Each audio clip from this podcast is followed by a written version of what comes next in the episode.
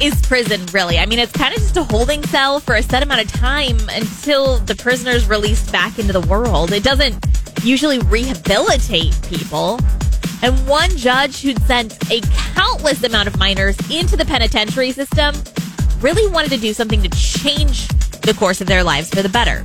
So he created Rancho Cielo, a school and a program for at risk and low income youth. It's a private school with a wide range of programs to encourage a future instead of encouraging future crime.